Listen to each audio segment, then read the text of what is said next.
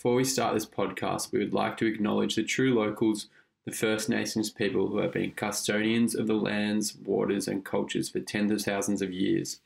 We pay respect to First Nations elders past, present, and emerging, and acknowledge that this podcast is taking place on Gadigal land in Australia, where sovereignty was never ceded. Tom Carroll is an icon of Australian surfing. Born and bred in Newport on the northern beaches, Tom managed to rack up 26 career World Tour wins, three Pipeline Master victories, and two world titles. He's a trailblazer in professional surfing, being the first goofy foot to win a world title and also the first surfing millionaire, securing a lucrative contract with Quiksilver. His surfing career has extended far beyond his professional career, going on to conquer unknown big wave spots with his partner in crime, Ross Clarke Jones. After his competitive career finished, Tom faced some demons and managed to come out the other side better equipped and better than ever, diving deep into his now love and passion for meditation and being able to spread that tool with other people.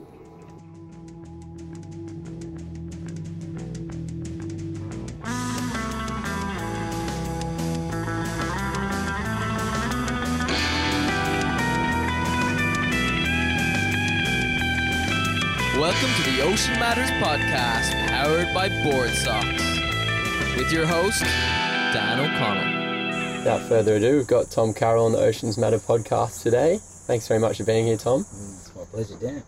Beauty. So we're just going to start off um, where we always do in the Oceans Matter podcast, and that was um, where did you grow up and what was life like growing up? Mm, wow, it's a big one. Um, uh, I was born into Newport Beach, north side of um, Sydney here, all the beaches, just around the corner here. I can look to my right down there. We're just um, perched up here in Bilgola Headland. This was a um, yeah, like 1961. I was born, so uh, my first photographs of being at the beach are actually at Clareville Beach, uh, around Pittwater.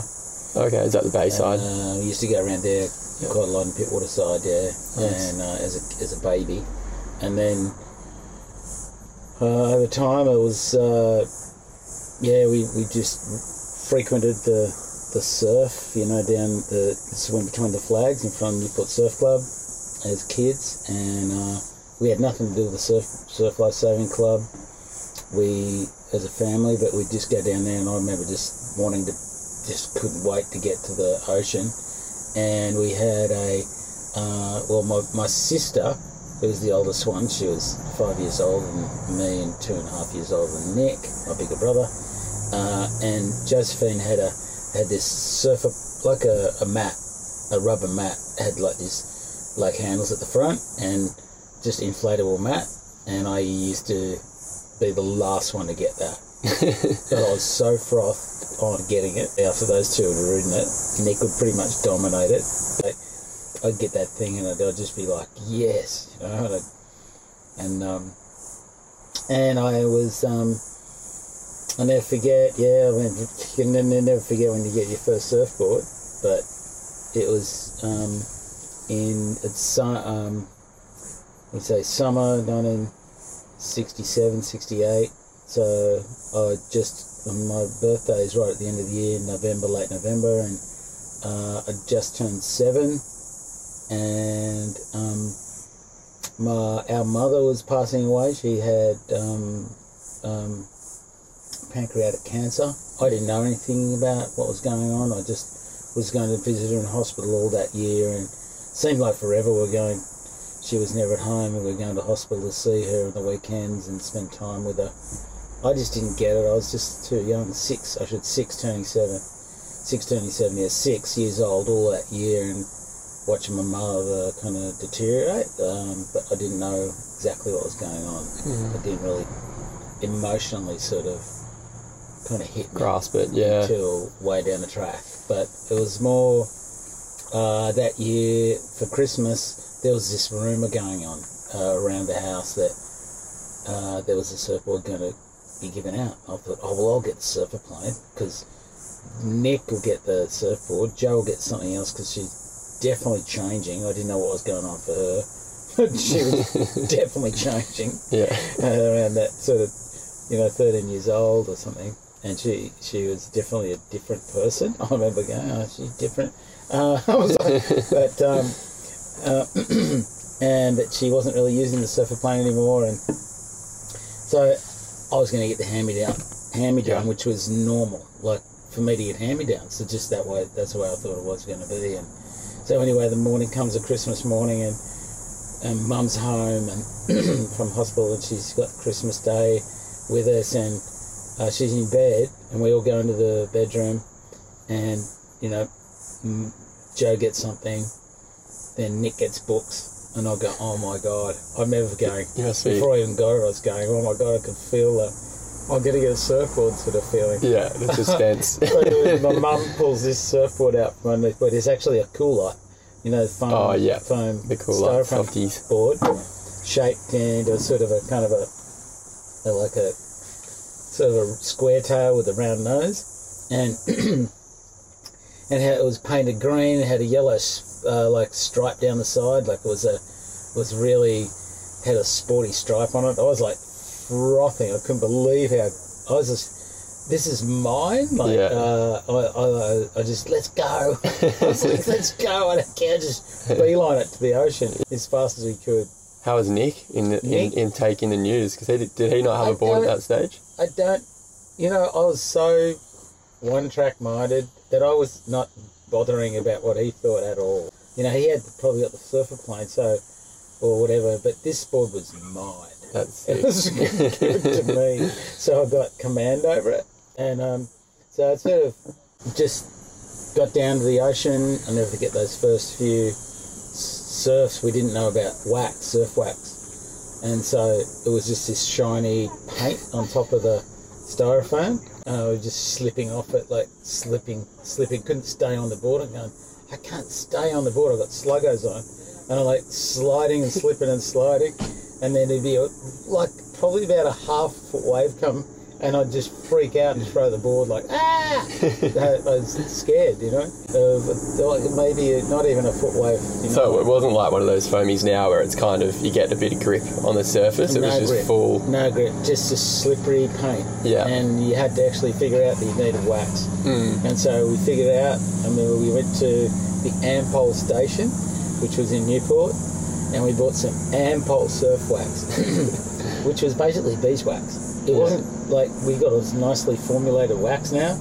It wasn't like that. It was like it was like candle wax, like, and I didn't try to rub it on, didn't work, and so I ended up just dripping it on with a with uh, a candle and using the candle as well and just put it on sort of making sure it didn't burn but the wax I finally got wax on it and Wow. it started to come together Yeah, that's so Yeah. iconic. Candle wax for, for Yeah. your first board. yeah That's crazy. Yeah.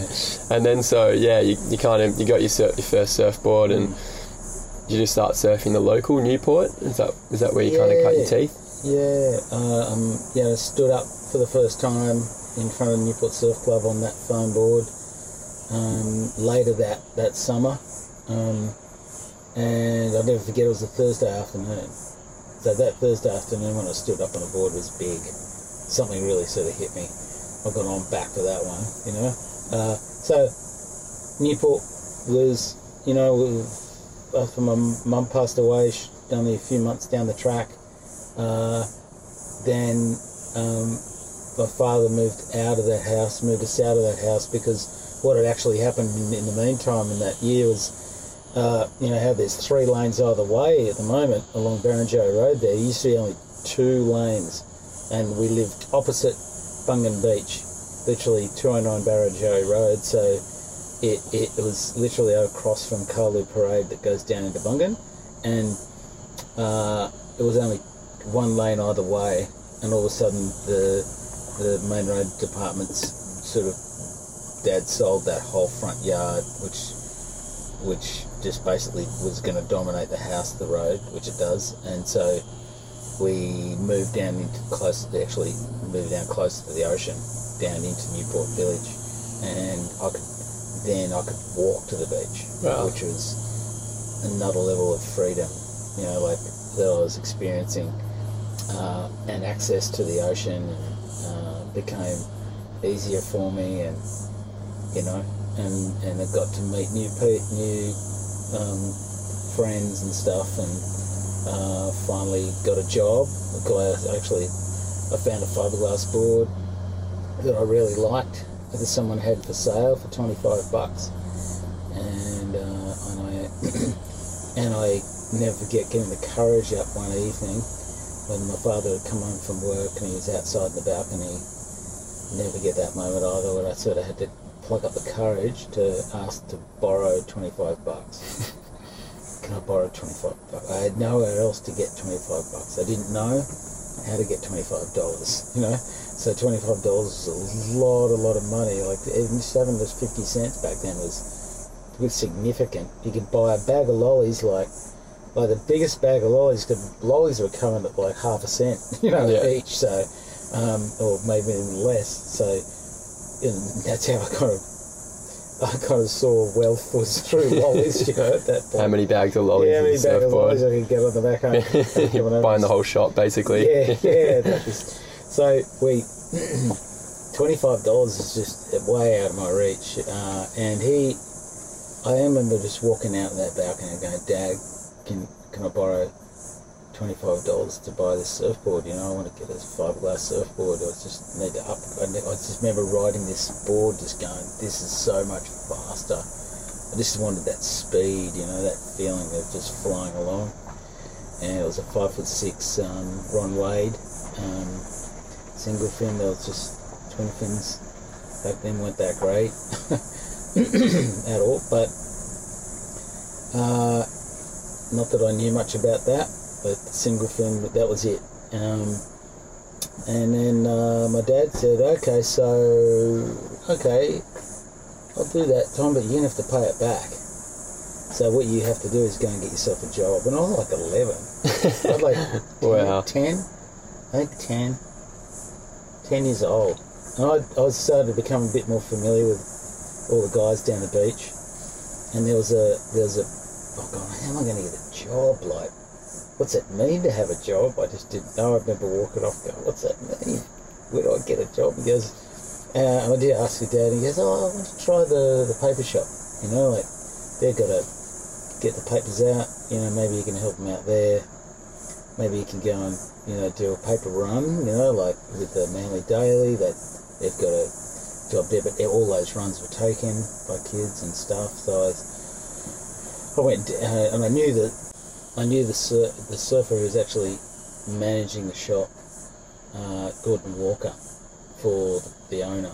The, the local surf shop. Uh, it was uh, no, it was a it was a news agency. Oh, cool. So there was no surf shop in Newport. Yeah. Uh, I was going to ask you, like back then, how, how roughly how many people were kind of in the surfing community uh, around Newport and the local beaches? Like when you rocked up, how many people would you be expect to be in the water? Well, it was pretty tricky. It was probably Mm, then a couple of buddies, and then there was like the older crew who would kick you out of the peak. They wouldn't let you surf the peak, so they just wouldn't let you surf the peak. As soon as if we got out there early, we'd have a little gap as the sun was rising, and then those guys would be out there and go, "Get out of here!" So I had to go and surf down the beach or somewhere else. It was just the way it is. We just weren't allowed to surf with them. And that was like Derek Hynd and and Gordon Walker, and, and that was the Gordon Walker the one who was the manager of the of the news agency. So I kind of went into the news agency. I remember seeing Gordon. I said, "Have you guys got a, a job? I need to buy a surfboard, and I'm going to save money." And and Gordon goes, "Huh." Looked around the own- the owner, Mr. Pitt, and said, "Oh, Tom wants a job. Uh, what can we what can we give him?" He goes, "Oh." he can help us roll papers, uh, but you have to turn up at 4:30 a.m. on a Saturday and a Sunday morning, and you're going to help Gordon roll the papers, and then I drive around and I just throw them on the front lawns in my mini moke, you know, Yeah. had a mini moke and just piled up the papers and just belted it around the you know, up on the plateau and around Newport, just throwing papers out, maybe hitting the hitting the yard, but he um, and so I turned up, you know, that got up 4 a.m., got down, started at 4:30, and I, I was making a dollar fifty a morning, and eventually three dollars a weekend. I got myself twenty five dollars, paid it back to dad, but I had a board in my hands. Nice. and and uh, and so that kind of thought might qualify me to kind of be a part of that peak crew, crew surf the peak. Didn't it didn't qualify at all. How, how long did they keep keep kicking you out for? I can't remember, but it was a while. It seemed like a couple of years of sort of torment. Yeah. I don't- until we it's a good of- wave, the peak, isn't it? Compared to the beach, you would have Yeah. been tortured just Just, watching. just closing out. Yeah. I mean, we were very creative. We would go and find waves um, around different parts of the beaches. Then we actually do treks around the uh, around a Bilgola or um, even walk over to Bungan or rocks to Bungan. Around the rocks to Bungan was always a big mission, Mm. so we'd spend the whole day at Bungan. Yeah, Bungan's a great beach, isn't it? Mm. Kind of left in the corner would have been a good training ground for you.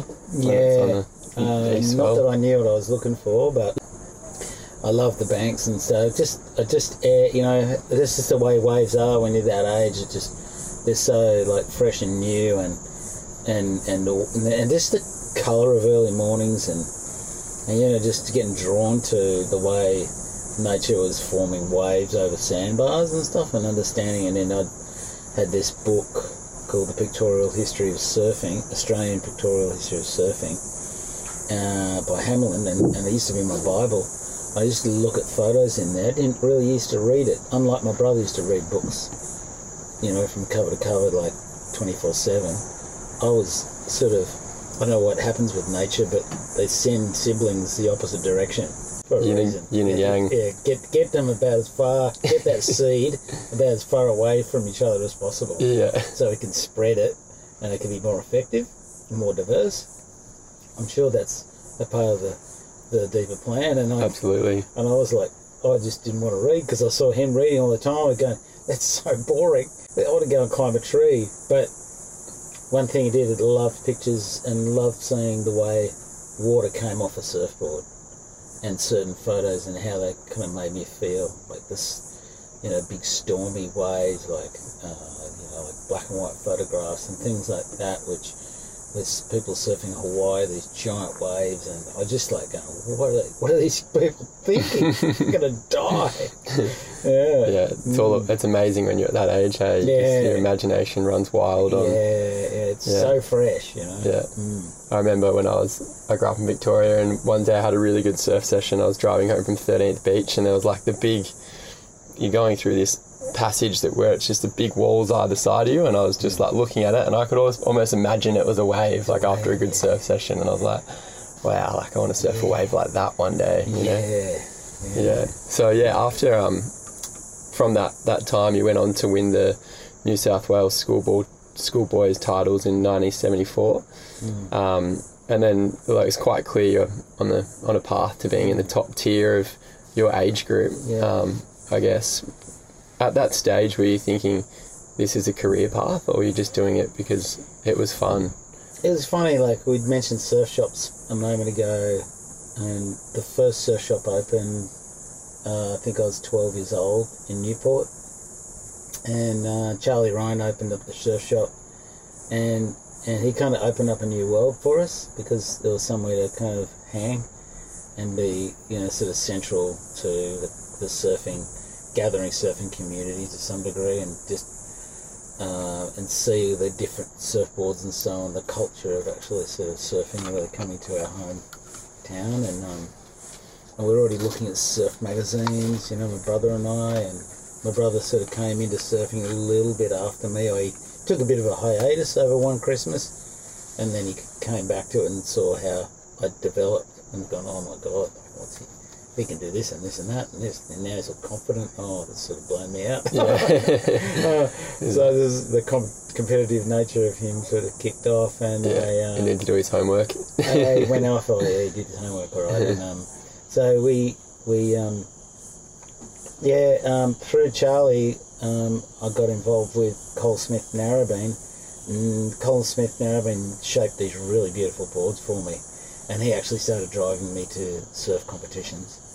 And that's how I started getting kind of. I didn't know what I was doing in competition, by the way. I was never a natural strategist. You know, I was never a natural competitive surfer. I didn't start surfing to compete, but it just started. It started to come in as a part of the culture of Australia and surfing, and um, and and I used to see some of the surfers that I'd see in surf movies at, at Avalon Cinema, and then I'd see these guys in the magazines and these people that I'd like look the look of, and I'd go, oh my god, I, I want to be like that, and they'd be like either winning some event like Michael Peterson or you know Gerry Lopez, the Pablo Masters, and all that sort of stuff. So I was really, I was really taken by the visual and the whole.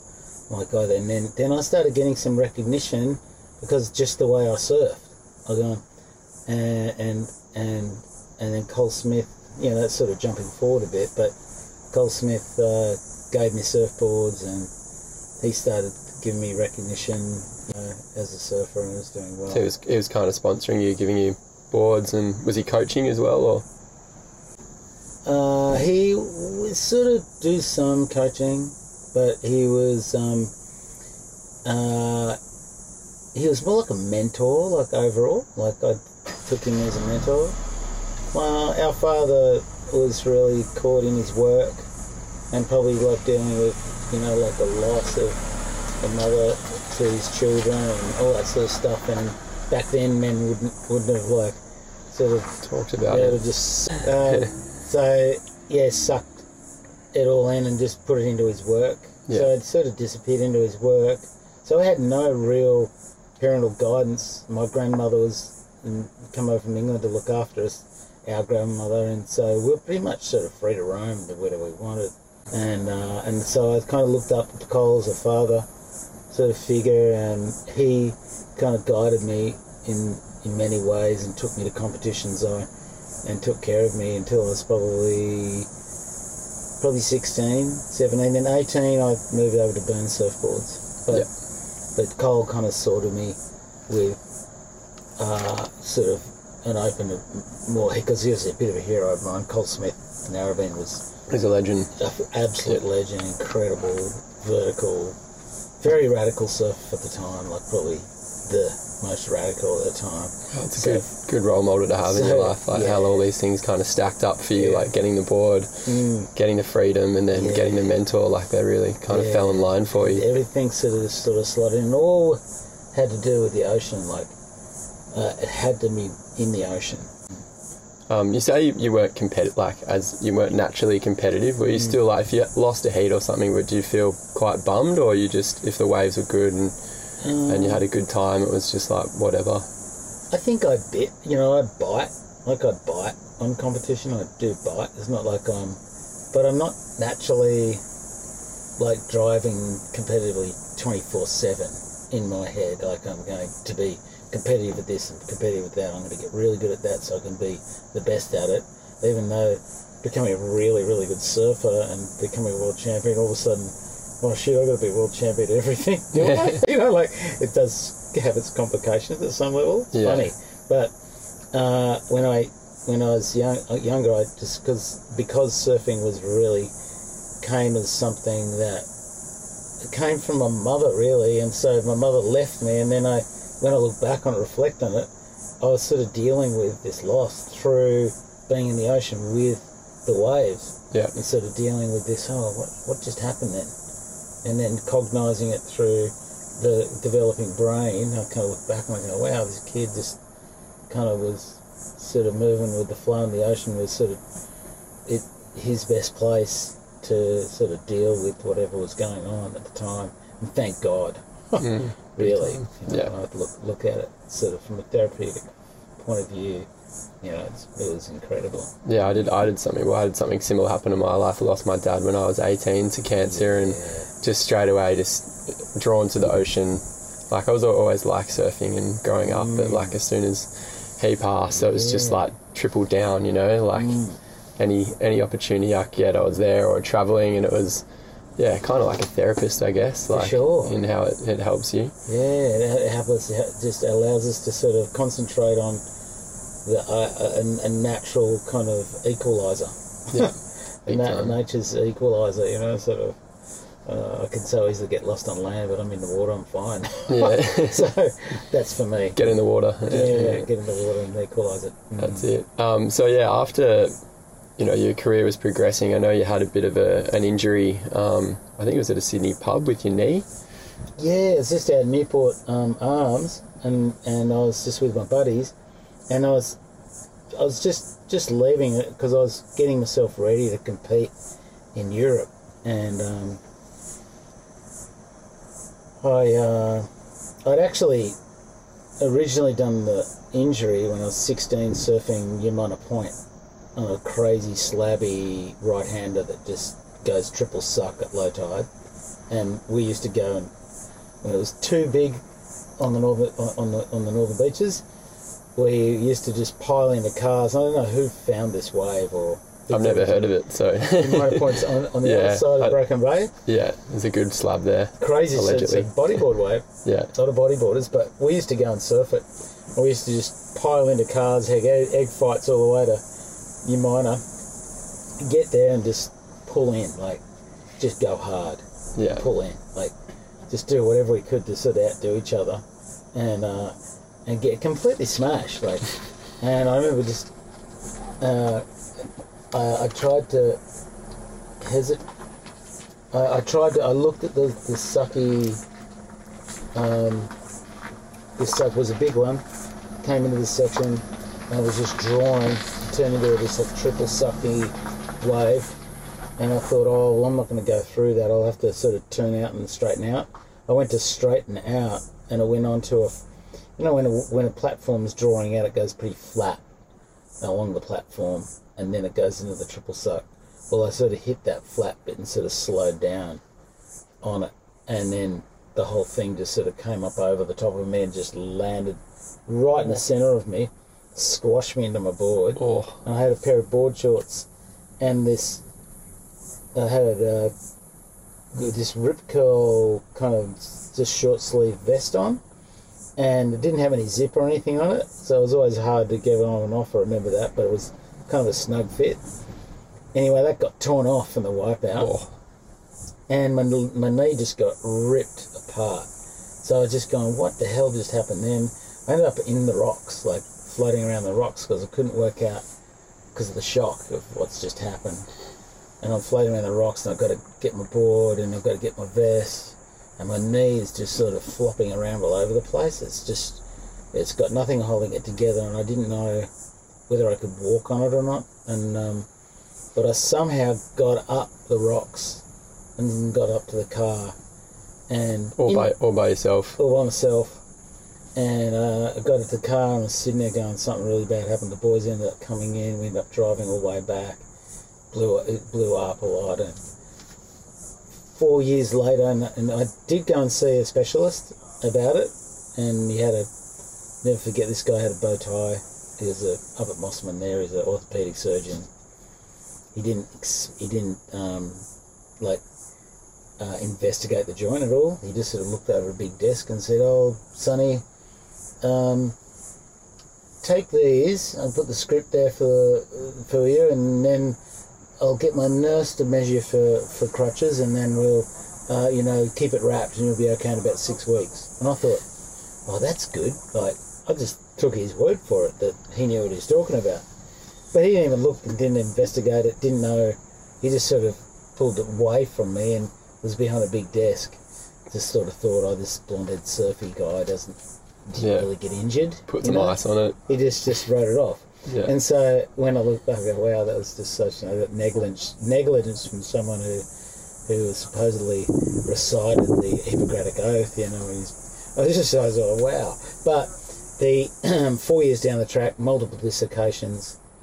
yeah, so it would slip. Uh, it would just Yeah. slip out of joint all the time. A lot of, a lot of, uh, yeah. There was a broke my medial uh, ligament completely, and I broke the ACL completely. So they were gone.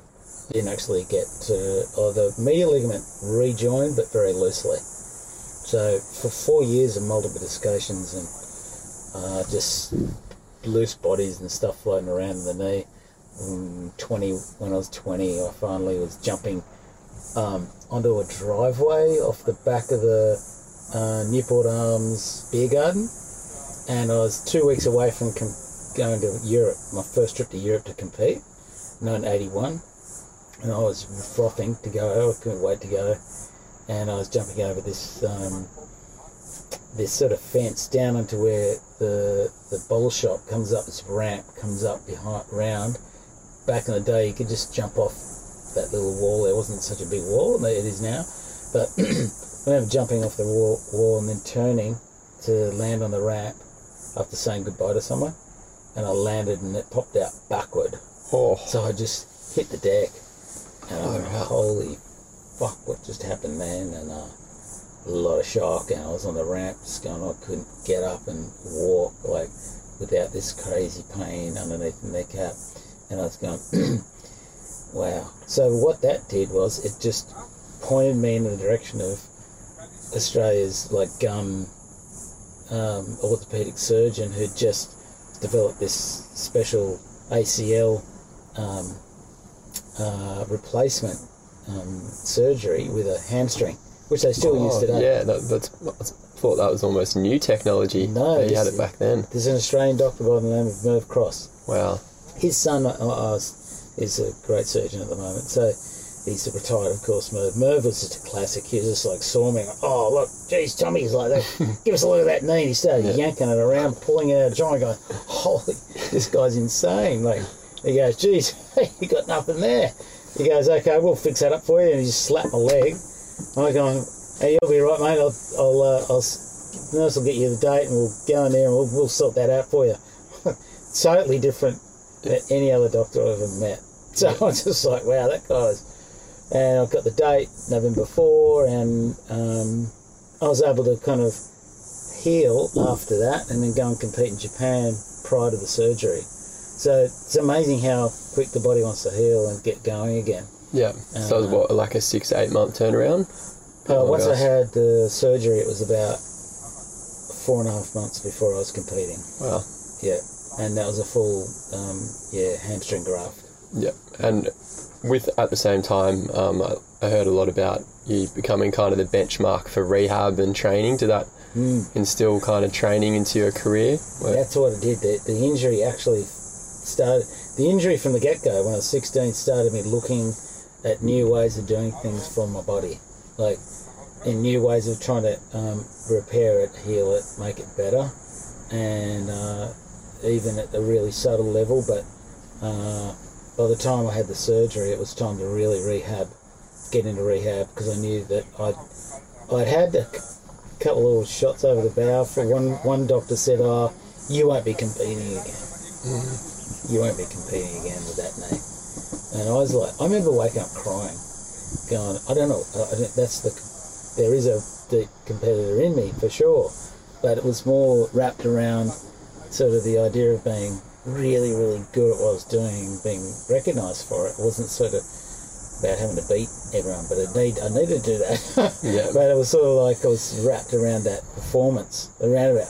It was around performance, Yeah. literally. Yeah, you That's wanted to be the best version of your to- surfing self. Yeah, yeah, Yeah. I wanted to perform and perform, and and I was so inspired by so many great surfers, and I just wanted to be, who, yeah, the best I could be, and it's like I um I remember just sort of waking up crying, going, "What do you mean? I, I'm not going to be competing again?" I go, that was the kind of the track to go, but even though there wasn't really a career path, but that's where I wanted to be. And it was pretty clear. I already had had some good results, and so I was not in full on international competition, but in junior pro events and, um, and things like that, where I'd become twice junior pro champion and competed in a lot of international events already in Hawaii, got made a Pipe Masters already, Yeah. final, and, and all that sort of stuff. So I already had some. Um, It was your full time job back then at I was stage? coming on as a Yeah. full time job. Still doing a few odd jobs and Yeah, stuff? and I was doing some gardening. Uh, you know, I came out of school at 16 and went into um, fixing car, like doing panel beating.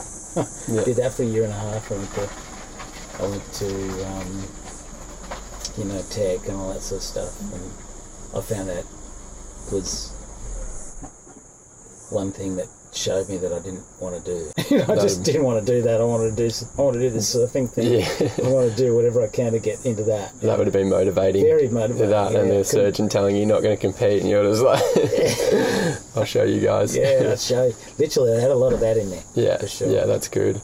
Um, do you still do you have does it give you any problems now? Do you still have to rehab it and train it, or Um, yeah, it's been a constant lesson. This knee, you know, it's like um, I've got a, I've got a titanium and uh, oxinium and polyethylene, medical grade polyethylene pad in there now. So that's been amazing to have a replacement knee.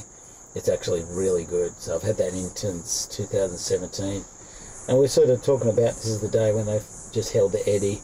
In the Eddie in 2016, I just bashed my knee around really bad in the outer reef, and I knew it was about time to get a replacement, but the knee was in such bad shape by the by this time that it was what happens to the body. It wants to double its, it wants to keep growing on top of itself to try and protect itself in osteoarthritis, and that's what is the joint of the knee was this big like soccer ball almost, and so it was like, um, yeah, that Eddie. I went and surfed it and there was all these pieces floating around, and I was pretty used to that. And the the surgeon who did my 15,000k services on my knee has taken all the stuff out every few years. He says, "Oh, we'll do one more of these. I don't think you got another one in here."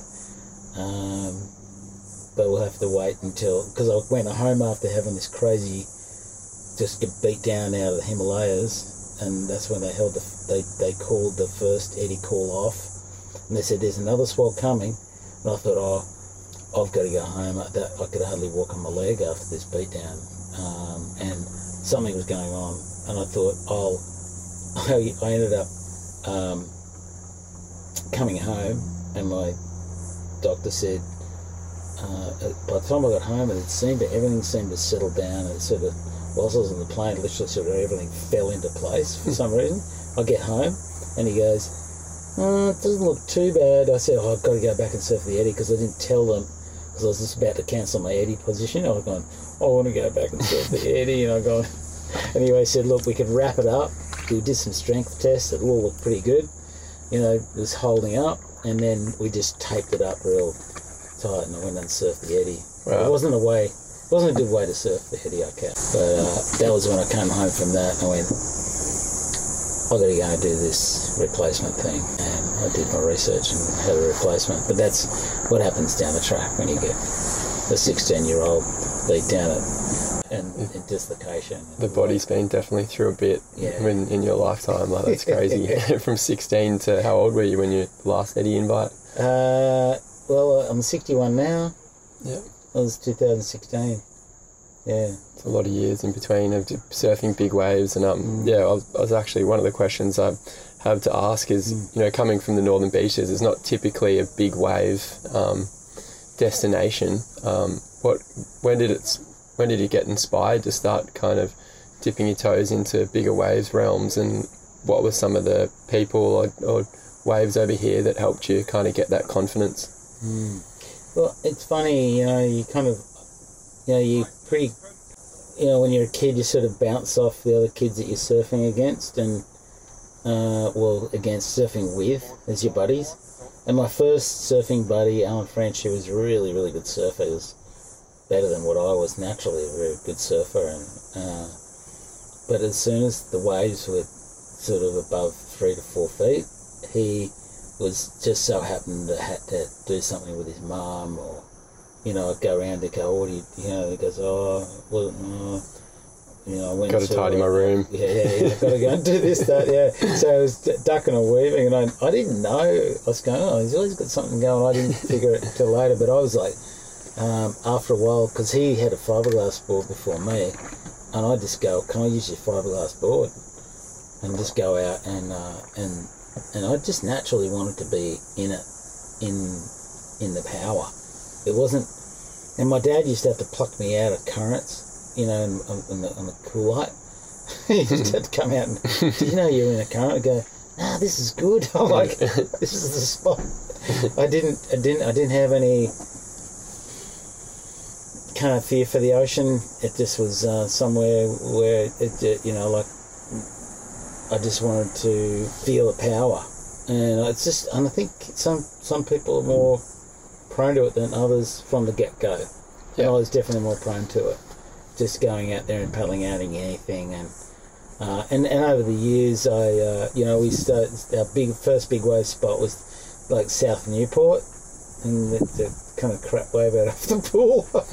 uh, it just was like the big drop, and you know whoever went out there on the big days were just like you know like it was kind of a big thing, and there was a couple of big you know David Jones and Jeff Crow were the two older guys. Who surfed the biggest waves in Newport, and I used to I used to watch those guys out there on their big yellow boards and stuff, and I just like, oh, you know, I'd go up the top of the headland and go ride all the way to top just to watch what's going on. Where are they? Where are they sitting? I used to sort of kind of just naturally froth on that, but be but be not have the right equipment. I just knew that I didn't have the right surfboards at the point there, but I kind of liked it, and I also loved looking in these magazines or going to the movies and seeing, you know, Pipeline or Sunset Beach, and there was just such a thing around Hawaii for me. Like it just had a had this drawing, kind of like had a big, powerful magnetism to me. And so when I was surfing, when I'd see a surf movie on at um, Avalon Theatre, I usually just beg our dad to give us, you know, a dollar fifty to go and see the see the movie on a Sunday night. We go and see the Sunday night movie, and it'd be like a free ride. Well, free ride came down that down the track, but like going surfing and and Morning of the Earth and all those sort of movies, you know, they were really uh, imprinted into my system. Like, and I'd go out surfing and I'd just go, oh, that's like that wave, and that's like that wave, and I'd just be imagining every wave, uh, just at Newport, uh, as to that, you know, sort of married into that wave, or that's kind of looks like sunset, or you know, Yeah. that looks like you know pipeline. So all this sort of imagery was really powerful. For me. Yeah, it's Yeah. crazy you had that amount of um, fascination with it, and then it almost seems like that fascination and like pre emptying of those waves really played a big role in your success in like pipeline and Yeah. standout sessions in sunset and um, rock piles and stuff. It's, it's almost like meditating on it. You're like, Yeah, yeah, Yeah. well, we do. We visualize. Uh, and that, that became a big thing for me later in competition to understand how to, uh, to understand deeper visualization. But it's like a, it's something happening as precursor. We, you know, we study something for long enough, it sort of just starts to manifest before you. You, you can't not, because um, sort of your intention is to be out there, and that just drags your attention to it. So you just, it's just this this life force sort of moving in that direction. It's like a, and I think with with surfing it, uh, and all the imagery around it, I, it was. I, I was lucky I came in at that time. I think when I look at today, I think I'd probably be uh, probably be um, have to put me on a AD, ADHD medita- medication or something. yeah. Oh, it's ADD, whatever. I don't know, but it's like a Um, yeah, so and then and obviously after that period, you also were uh, chasing waves with Ross Clarke Jones for a bit during the. Remember watching the the Storm Surfers Storm Surfers. documentary, and that was that was epic documentary. Like for me growing up, I was like, wow. yeah. um, what what are some of your standout sessions from from those times, or Hmm. or you know times where you think maybe did you ever bite off more than you can chew with Ross, or have any? Uh, oh, a lot, a lot. You know, Yeah. a lot of times we Yeah. lost. You know, bit off more than we could chew. um, it was just the way we were and our chemistry worked. Uh, but it was good because we kind of related to each other's energy. Um, and we, there was a sort of a magnetism in there that sort of um, had a charge to it. And I guess um, when I first met Ross, I saw I met him in Hawaii. It was actually he he. Uh, I just noticed that he him and I would be the ones that would be looking for the most like if there was a crazy onshore day, and it was just because it was a bit crazy on shore. Everyone else would just be like pulling back and would be going, "Oh, "What are you talking about? Hmm. Let's go." so sort of, and then we out there trying to get the biggest wave or pushing each other into this crazy situations. And even to the point of just going body surfing, some places we go body surfing there and, and you just get sanded on a huge shore break and just go, fuck, look at that guy, he's just a nut. You know, it's and I just go, that's what I want to do. Yeah. you know?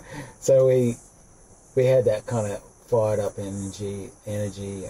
Um, and Hawaii was a place where it really sort of came came on. And I think down the track when we started, to, you know, experimenting with surfing with jet skis, and Ross was really kind of at the forefront of that on the North Shore. Um, I was a little bit iffy about getting involved. I had young family at the time. I was going, I don't know whether I can commit to sort of coming to and fro Hawaii and all that sort of stuff and doing that. Even Eddie was a really hard one to stick to, and um, so I was a bit iffy about that until a little bit down the track. Oh, I just saw how much fun that had, and I just go, I've got to have a go at that. I've got to get stuck into that. So that was sort of yeah late late nineties. Um, started really sort of moving with it, and started discovering waves that we could tow around Australia. Um, which was really cool. And started looking at other places in the world, not just Jaws, which was only a tow wave at that point. Um, not paddling it yet. Um, and What do you think about the shift back towards paddle surfing now? And the, like the last kind of five years, it's really stepped up.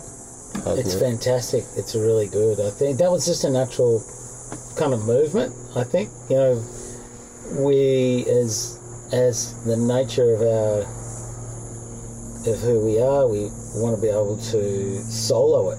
You know, to some degree as a male, masculine energy. We want to solo this thing, try to pull it off. You know, solo it.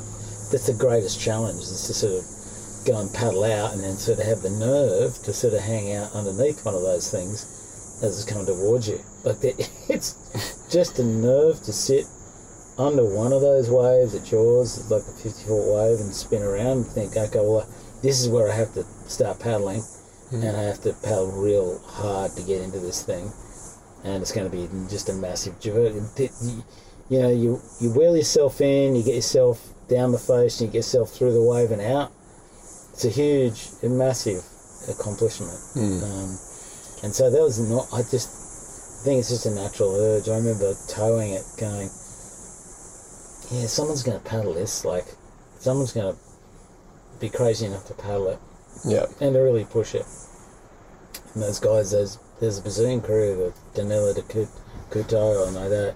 Um, um, Danilo Couto, is it? Yeah, and um, The, fellow that passed away recently oh, as well. Yeah, I heard he was pretty big yeah, and he pioneering was a part of that crew.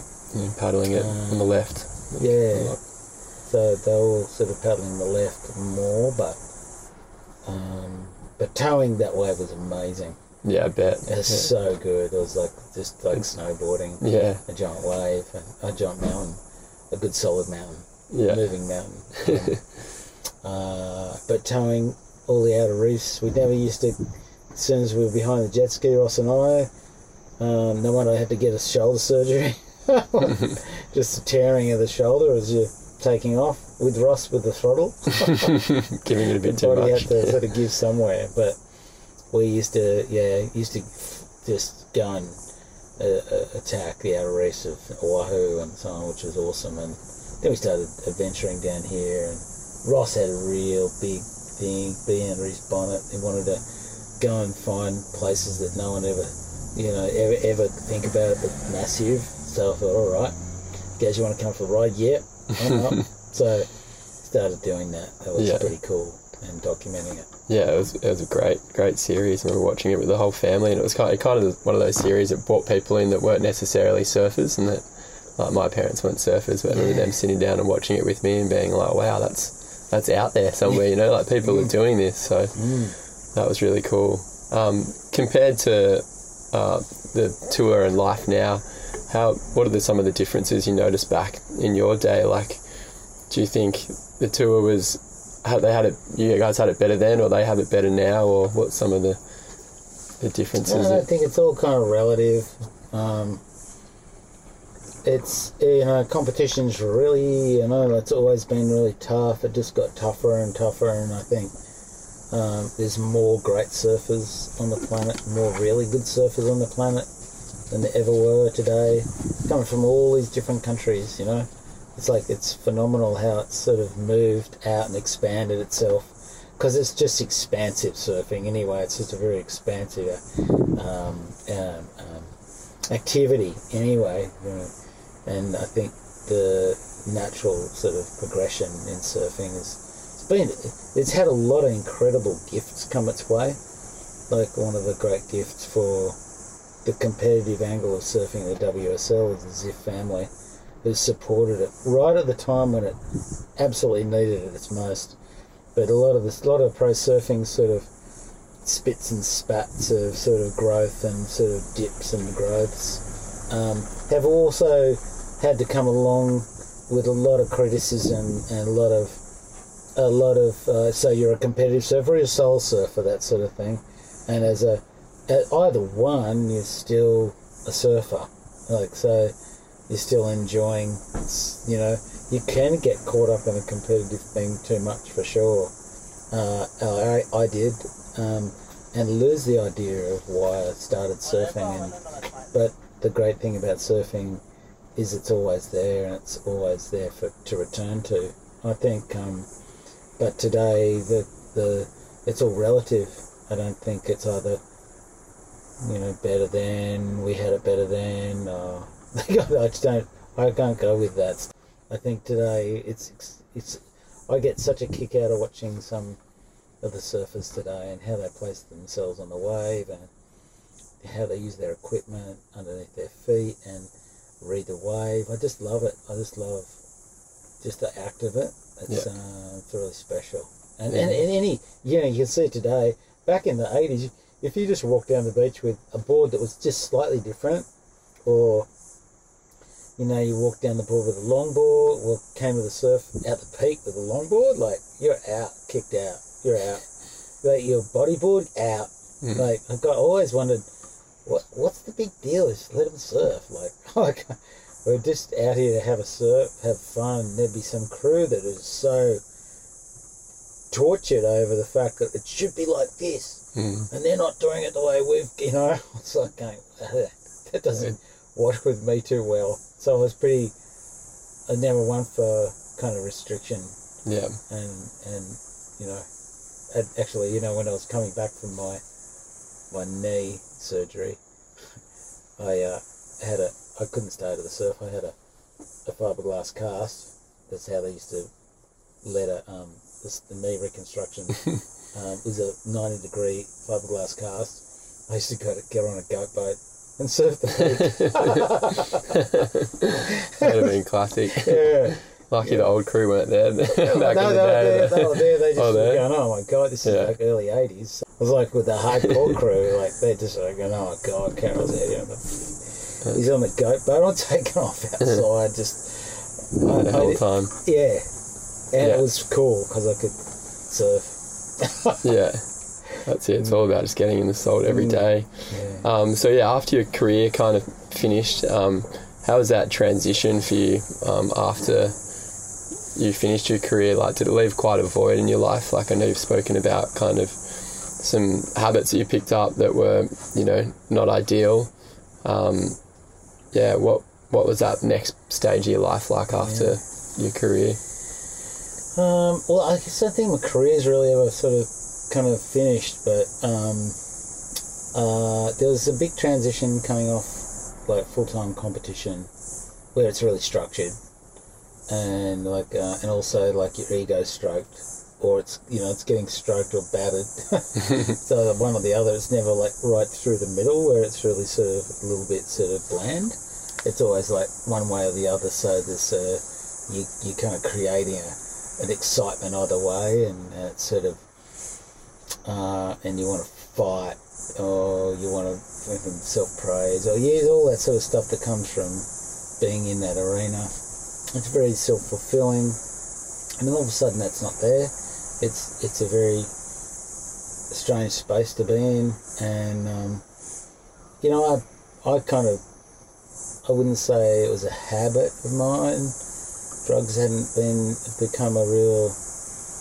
I had the addictive personality. You know, even that's we all have the addictive seed in us. Like um, at any given time, depending on conditions, you know, it's like the perfect storm can happen. At, you know, under the right conditions.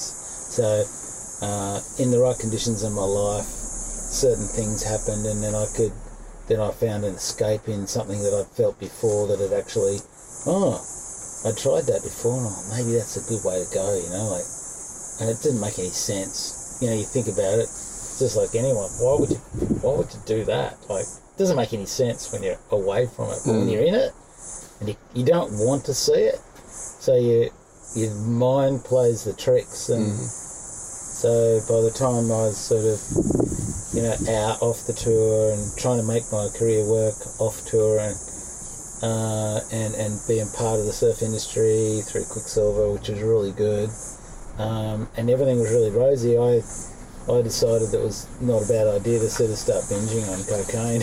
it wasn't a good idea. Um, um, wasn't a good idea, but it, you know, it's, at first it starts to be a party. Uh, it starts off as a party, like anything like that. That's kind of cool and fun, maybe a little bit, and then it gets a little bit tweaked because you're one of those who like to take it a little bit further than others, and then you just notice that about yourself, and you're going, "Oh, what's wrong with these people?" And then you find someone that actually likes to go hard, and you're kind of going, "Oh, yeah, fuck, those people don't know how to go hard," you know. And then you find something that supports that kind of the direction, and then you're skating on thin ice. That's when I was skating on thin ice, and uh, and I noticed that when I first started become a father and all those responsibilities, and and then just becoming supposedly a, a normal citizen, but.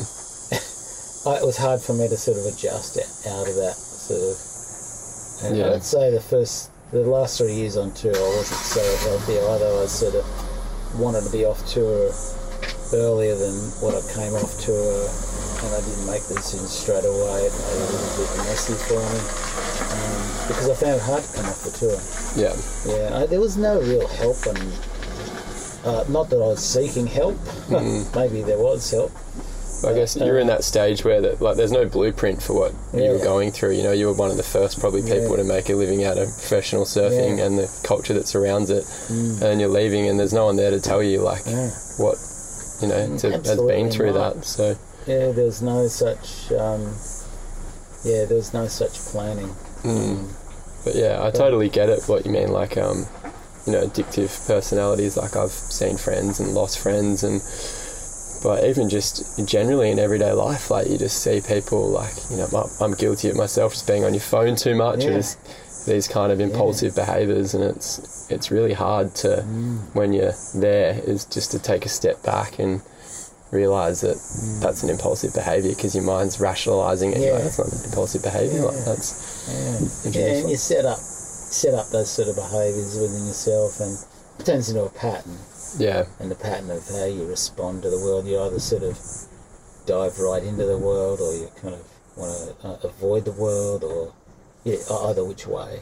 Yeah. And so, how did you manage to course correct back from those? Like, what what was the turning point where you kind of caught yourself and were like, change Well, it was directions? kind of nature that kind of fell into um, course correct me. it was more like I was pushing against it. There's, there's a, you know the whole. I was pushing against that. I was willfully kind of forcing myself, you know, to not be aware of what was going on and sort of trying to trying to turn my blind eye to what was going on around me. That was telling me that oh shit, Tom, you've got to kind of address this. You've got to address this by the time I kind of this is like when I first realised I had a problem properly was probably 1991 and then it was until 2006 when nature had me in a full corrective experience and you hitting your knees kind of fuck oh, I, I can't I can't I can't do this on my own sort of thing and that that's really a really big turning point um, and you know all of a sudden you, you sort of turn around and ask for help just and the help's all there. It's just amazing. And then, and then you then there's a when we do drop all the influence of exogenous sort of um, chemical influences into the brain, into the system. We start we we stop that. Um, it's tricky. It takes a while for the body to adjust, um, the physiology to adjust, and the spirit to adjust with it, because the spirit's kind of like coming alive. And if it, oh, if you if you feel like you're really good really quick, it's sort of a bit dodgy because then you go, oh shit, I could, I'm feeling alright. What's wrong with me? There's nothing wrong with me. But that um, to open up to a real recovery program, program of recovery from addiction, um, a really solid sort of sensation of I can't do this on my own must come about, and I think that's uh, and that's when you turn around. And then then be open to a new idea because so the old ideas repeating themselves in addiction that they just they just turn on top of themselves turn on top of themselves. Oh it'll be better this time. It'll be next time. It'll it'll it'll just it'll feel different. I'll have control over it, it uh, uh, all that stuff.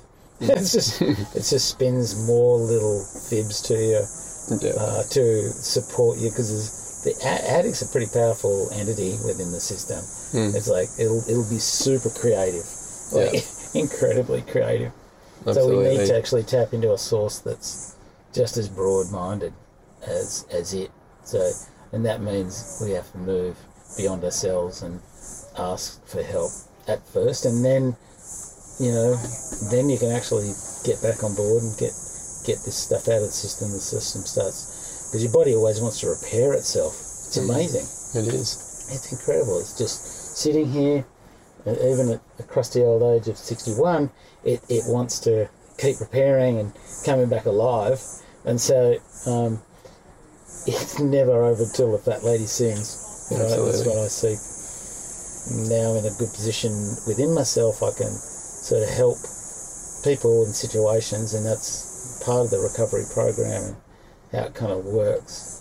To freely share it. you know. Absolutely, yeah. And I was going to say, like, it's such a common story in surfing. You know, Andy Irons, MP, Jeff Hakman, Occy Flea, Ben Gravy. The list of kind of people go on and on that have been through these processes and either come out one side or the other, which is is you know some tragedies and some yeah.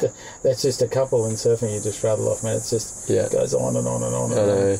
And Um, do, you, do you have any advice for kind of young grommets who, who might be tiptoeing on the edge of like that loving surf lifestyle, but also experimenting with partying and Um, look, I, I just be careful um, at some level. You know, when, when you know, it's just getting in touch.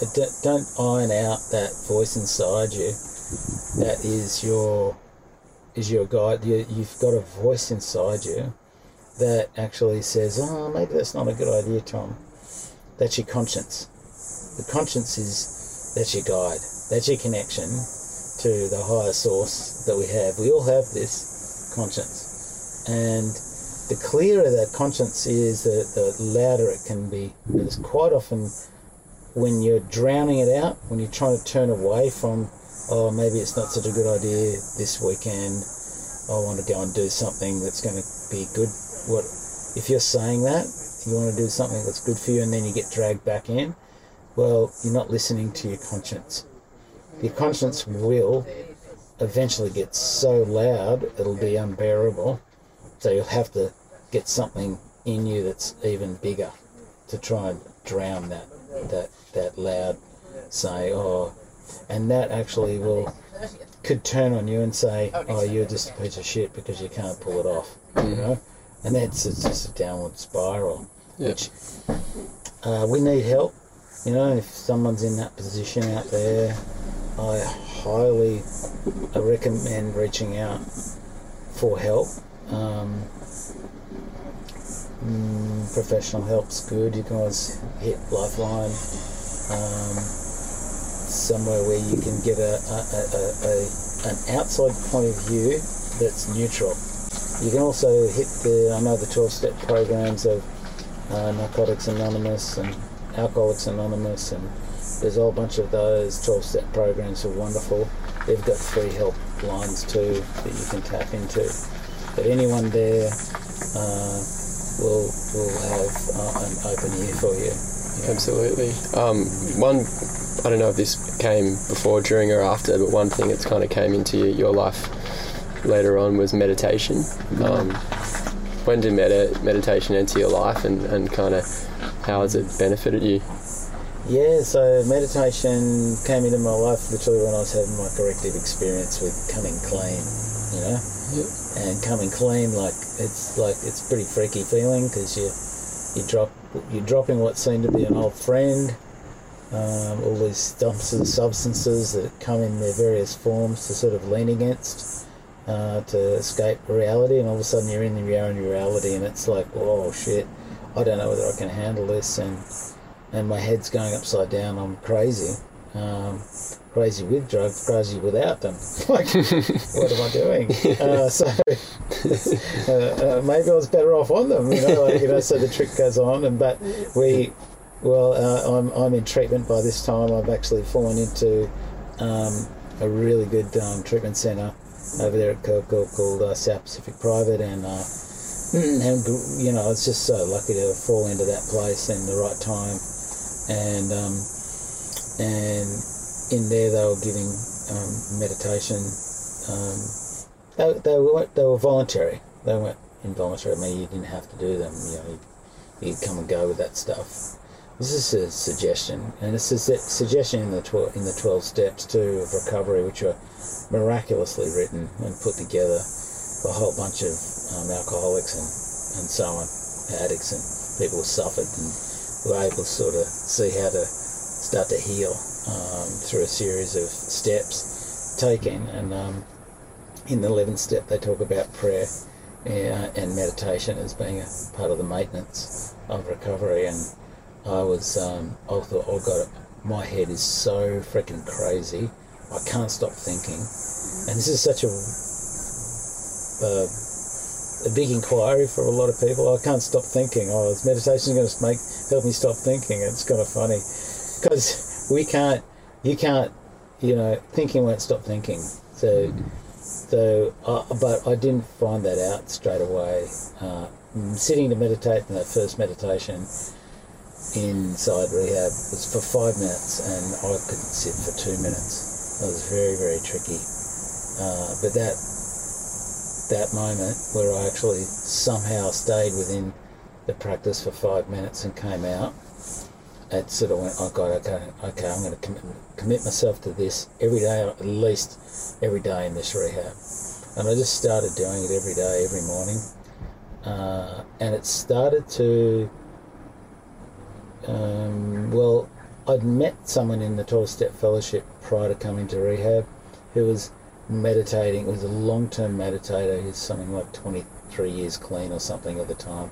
There was a couple of couple of meditators, and they said, Tom, um, uh, as I came out of rehab and I started sort of feeling a lot more settled within myself, or how I started getting insight, which was powerful insights um, in a place where I was being held really well to fall apart.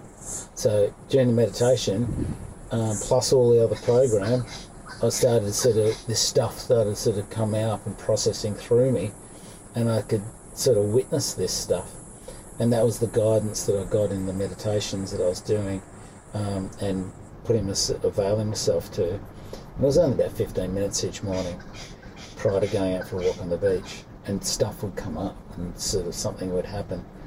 I and it was quite profound. I came out of that rehab thinking, oh God, I, I could use any day. I could come out and use. I heard a lot of stories about that. Come straight out of rehab and go and go to the dealer and pick up. Mm. Boom. and I was like shitting myself. I was like Yeah. really scared. So I stayed really close to my friends, in my new friends in Narcotics Anonymous, particularly. But you know, it can be any 12 step fellowship, you know, in that, that area of healing. But uh, in in those in those in that program, I started to sort of keep my keep my meditation up daily, and and extended it. I started to, and the the my cle older cleaner friend said, um, "What will happen, Tom, is you're going to start to um, create a gap between your first thought and your action." So when I was crazy, I couldn't. I'd just be thinking the thoughts that I was thinking, and I'd be stuck on those thoughts, and then I'd be off. I never knew what I was about to do. I was so unpredictable, hmm. you know. And that's a hard person to be with when they, oh, I'm just doing that. Yeah, I'm not doing that. I'm just, just Yeah. all over the place. I know that all too well. Yeah, and so I'm like, within about three months, took about three months of practice, which is, I gave myself and thoroughly to it and sat through my disturbances and the whatever the the morning would bring when I'd wake up. I just sat through and st- come back to my practice, kept coming back to the practice, let myself drift and then come back. And that started to sort of create, and all of a sudden I started to see this gap appear.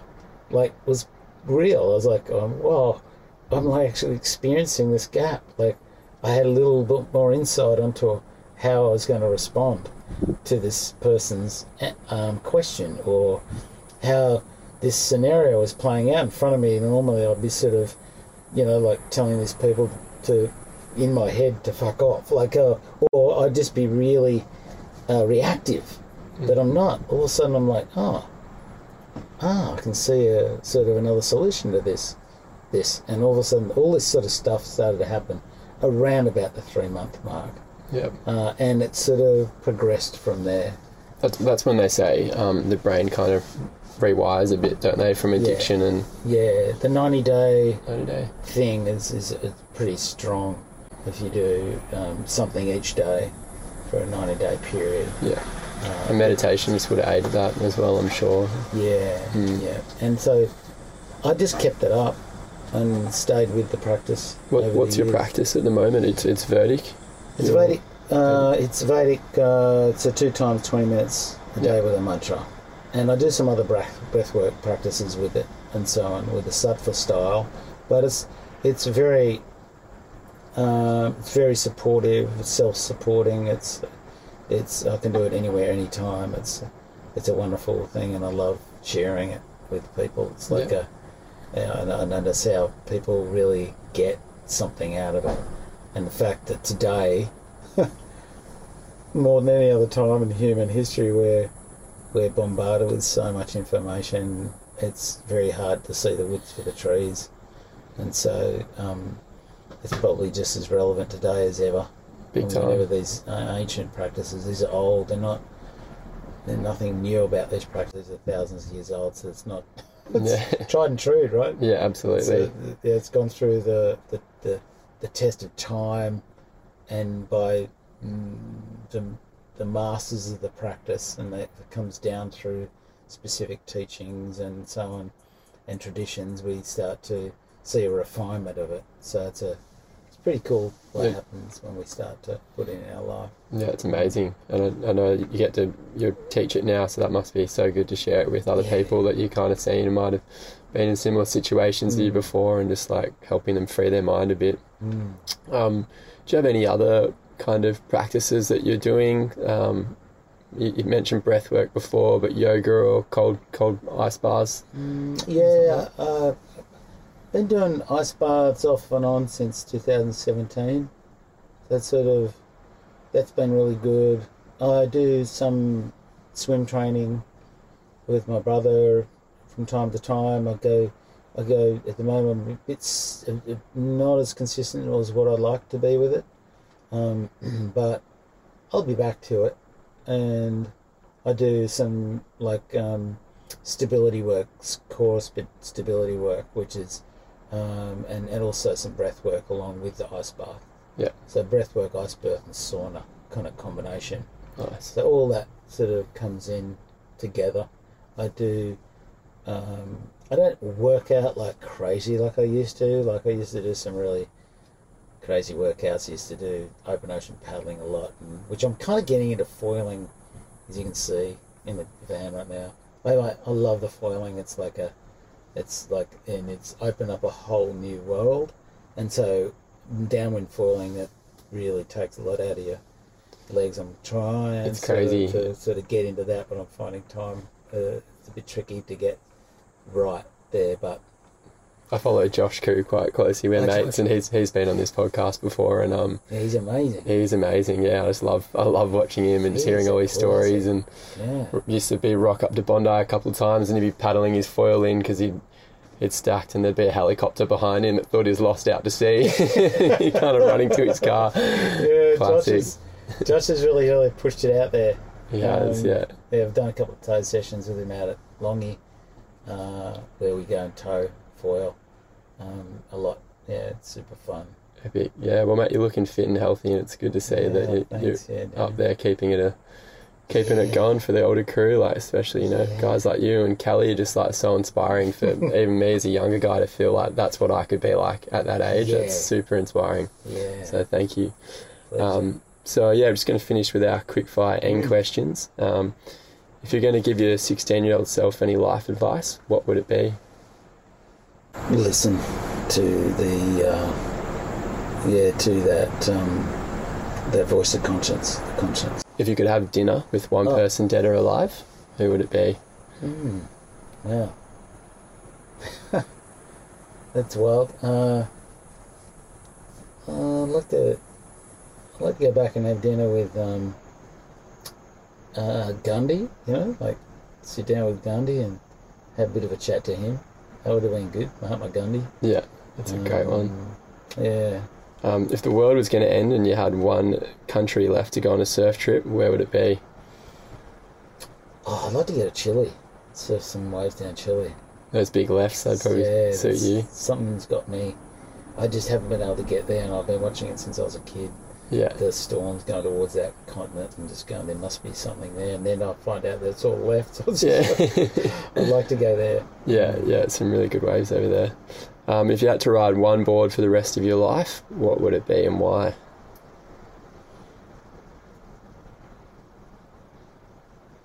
I've got a 6.0 um, single fin 8 channel at home that I shaped. And it's got two little side bites that I can take in and out uh, inside the last channel on the rail, the fourth channel on the outside of the rail. So that board, it's just got something about it that I could pretty much surf in decent size even, or it's got, got paddle power, and I could surf in small waves. It's one think- one board quiver. A one board in that board, yeah. That's a I perfect answer. Um, where do you see the future of surfing going? Gosh, that's a big one. Surfing itself will still be, you know, itself. Literally, surfing will um, cons- consistently sort of move as long as there's still a lot of backing with the competition and sort of lifting its competition. We'll see amazing surfing coming from, from both men and women. The women are definitely sending it really hard now, so we'll see the women really shine in the next sort of decade uh, and actually some some of that will will return to us in a in a way that surprising and will I think show male capabilities up to some degree. Um, as you can see, for me, the last WSL final with Steph Gilmore, um, you know, coming on so strong with her grace, and I sensed that her style and Graceland that day were kind of kind of advanced Yeah, compared to the rest of them. Absolutely. But uh, so that's kind of interesting for me. But gosh, riding a wave, got foiling. God, I didn't know that I was going to be foiling, you know, five years ago. So God knows what's coming. Yeah, and we'll Yeah. be doing all sorts of funny things just to ride a bump in the ocean. yeah, it's Mm. crazy. Um, why does the ocean matter to you? That's given me an incredible life. Uh, it's really is a part of my every cell. So it's and I'll I'll remain that. I don't think I'll anything's going to change too quickly there. But the ocean is yeah, it just gives me life every day, It, and gives so many people so much life. It's like it's constantly giving. She is just uh, a what I would say the ultimate mother. Absolutely, yeah. Beautiful answer. Thank you so much for your time, mate. Deeply appreciate it, and uh, that was a lot of fun. Yeah, same here. Yeah, thank you very much, Dan. If you enjoyed this episode of Ocean Matters podcast powered by Board Socks, then please don't forget to rate, review, and subscribe wherever you get your podcasts. We would be incredibly grateful to keep this show moving in the right direction and to keep spreading the word and the stories of the ocean's beautiful powers to people from all walks of life.